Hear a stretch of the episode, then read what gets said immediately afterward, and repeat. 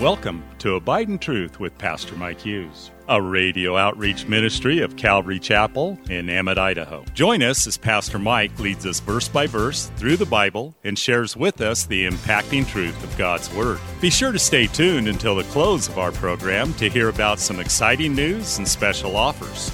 We'll also tell you how you can obtain a full length copy of this entire message. And don't forget, you can always catch up on Mike's teaching on our website at ccemmett.org.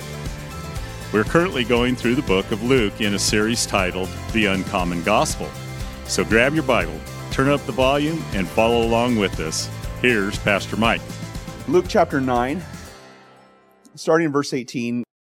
Verse 18, and it happened as he was alone praying that his disciples joined him, and he asked them, who do the crowds say that I am? Now, the other Gospels mention that Jesus was near Caesarea Philippi, which is far north of Galilee. It's near the place where Dan settled. If you read the book of Judges, they went north and they kind of settled in this place. It was near the city of Dan. They go there and Jesus is leaving Caesarea. He's talking to his disciples, but it tells us that he, he was praying alone praying. And Luke often tells us that that's what Jesus is doing. We see this throughout the Gospel of Luke. In Luke chapter 5, verse 16, it says, So he himself often withdrew into the wilderness and prayed. Luke 6:12 tells us that he prayed all night before he went and picked his disciples. If you remember that, all night long and then in the morning he picked the 12 to be apostles to send out. And later in chapter 9, Lord willing, next week we'll talk about it, where Jesus went up on the mount with three of his disciples and he was transformed before them and there he prayed.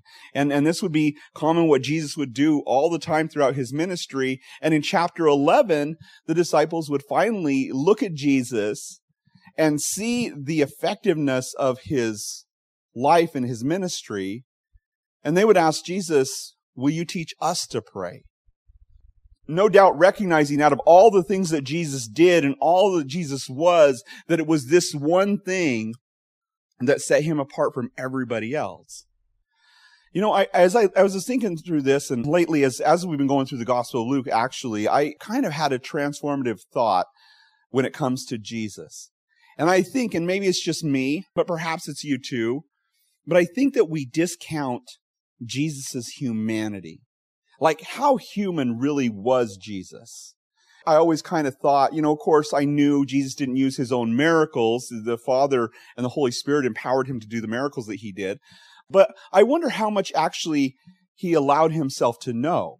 I wonder how human he really was. I mean, would it really be fair for Peter to say that he was our example that we should follow in his steps if Jesus had a lot of extra? And the more I read the gospel, the more I realize how human Jesus really was. Now, that doesn't mean that Jesus wasn't fully God, because he was fully God. We know that from the creeds and from the word of God. We see that Jesus is fully God. But we also, within the creed, say that he was fully man. But I don't think we like for Jesus to be fully man. We like for Jesus to be, you know, reading everybody, everybody's mind who's around him, you know, knowing everything that's going to happen, you know, and just kind of having this, you know, omniscient view of the world. But I kind of wonder if that's the case or if he actually set that aside as well.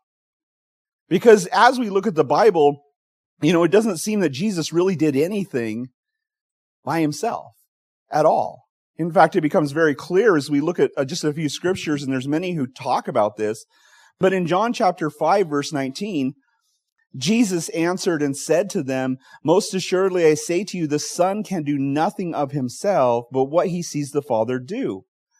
For whatever he does, the Son does also like in like manner. For the Father loves the Son, shows him all things that he himself does, and he will show him greater works than these that you may marvel.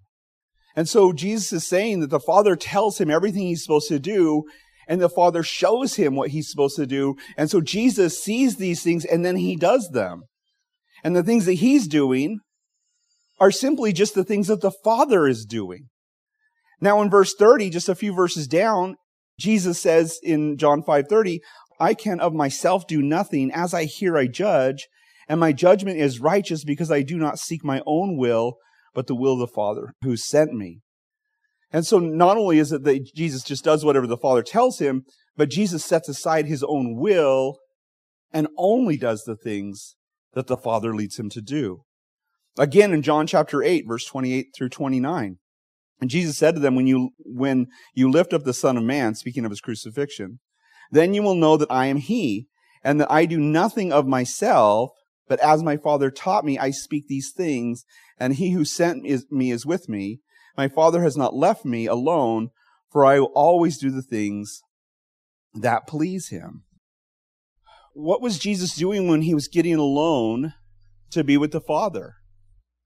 He was just simply praying. He was just simply seeking the Father's voice and then listening and doing what the Father told him to do. And what were his prayers like? You know, when you think about Jesus going and talking to the Father, was he just, you know, getting a download and then just doing, or, or did he have an opinion of things? It's interesting because in Matthew chapter 26, it gives us a glimpse into that. Matthew chapter 6, verse 39. It says, He went a little further and fell on his face and prayed, Oh, my Father, if it is possible, let this cup pass from me. Nevertheless, not, not as I will, but as you will. And so this is an interesting thing because I, I, think we look at this passage and we see Jesus knows he's going to the cross. And Jesus is thinking through the implications of that. And just like you and me, Jesus had his strongest desire, or his deepest desire rather, that was in conflict with his strongest desire. And what was Jesus' strongest desire? His strongest desire was the thought of going to the cross. Now, of course, you know, he knows he's going to be beaten. He's going to be scourged. He's going to be whipped. He's going to be pummeled. All those things are going to happen to Jesus. And I don't think that that troubled him. I, am just speculating, but I don't think that that was what the deal was. But what Jesus was going to experience as they hung him upon that cross is that now all of your sin and my sin and every dark, deep thing that's ever been done in secret in this world was going to be laid on him. And at that very moment, for the first time in all eternity, the Father was going to turn his face from his Son and Jesus would cry out, my God, my God, why have you forsaken me? And I can't even imagine what that would have been like in that moment for the son to be separated from the father and everything to go dark and the whole world to come under complete chaos in that moment. And that was Jesus' lot, and he was looking forward to that. And, and, I think we look at this, and by, by design, the Father allowed him to feel those emotions, because honestly, as we read this, we realize Jesus had to go to the cross and his desire was to go to the cross for the joy set before him, right? He despised the shame and he did it because he loved you. And so he would do that. But you have to understand that there was something in him that was saying no. And because of that, we know that there was no other way. Certainly, if there was another way, the Father would have said yes. But Jesus surrendered his will, not my will, but your will be done. And this is why Jesus prayed. He was getting instructions. He was being filled with power and strength. And it's no different for us. So Jesus gets instructions from the Father as he asks his disciples this question, who do the crowds say that I am? Verse 19. So they answered and said, John the Baptist, but some Elijah and others say that one of the old prophets has risen from the dead. It's kind of the mantra, isn't it? It's, there's, there's a theme here. You know, John the Baptist, some people considered him to be a prophet. He must be John the Baptist. Oh, no, he's Elijah. Elijah the prophet came back from the dead. Well, actually, he never died. Remember, he was caught up in a whirlwind and he's supposed to come back before the great and awesome day of the Lord. And that was what was, was prophesied. Last words of the book of Malachi. Behold, I will send you Elijah the prophet. And so they're expecting that. And others say, no, it's just one of the other prophets. It's not Elijah. It's not that time yet. It's one of the other prophets. Do you notice a theme here? What are they not saying? The Son of God. They're not saying the Son, they're not saying God in flesh, are they? They're saying he's one of the prophets. Isn't that what, in a way, what the, the religions of the world say? Jesus was something special? The Buddhists say that. The Muslims say that. The Hindus say that. He's a great teacher. He's a great master. He's an enlightened one. But is he God? No. Even the cults will, will let him be the son of God and somehow diminish that from being God. It's like he's the son of God. He's like a demigod. He's like a smaller God. you know, half God, half man, or something like that, which is not what Jesus was. He was fully God, right? And yet fully man. So the cults strip away his deity and relegate him to a lesser than God, as if that's possible. It's not. In John chapter 1, verse 1 through 3, I mean, we're all familiar with this passage, but it's just, it's mind boggling. It says, In the beginning was the Word, and the Word was with God, and the Word was God. He was in the beginning with God. All things were made through him, and without him, nothing was made that was made. And so first he starts out with this, in the beginning was the logos, the, the word, which, you know, in some circles that was kind of an abstract thought of, of information, of, of this creative force. But now he takes that and he says, no, but the word, this creative force was God. Thanks again for listening to Abide in Truth with Pastor Mike Hughes. If you would like a copy of today's sermon in its entirety, call us at 208 365 0991 or send us a text at 208 991 2756. Be sure to mention today's date. You can also listen to Pastor Mike's latest message on our website at ccemmett.org. And don't forget to search for Calvary Chapel Emmett on iTunes and YouTube. Remember to hit subscribe when you're there. Thanks again for listening, and remember, always abide in truth. Until next time, God bless. Abide in Truth is a radio outreach ministry of Calvary Chapel in Emmett, Idaho.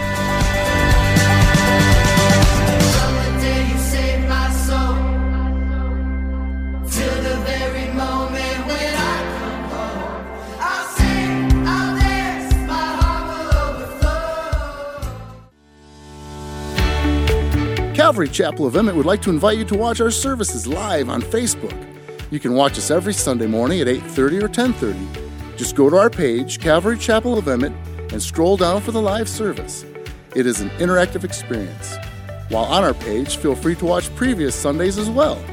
So join Calvary Chapel Emmett Sunday morning at 8:30 or 10:30 on Facebook. We look forward to seeing you.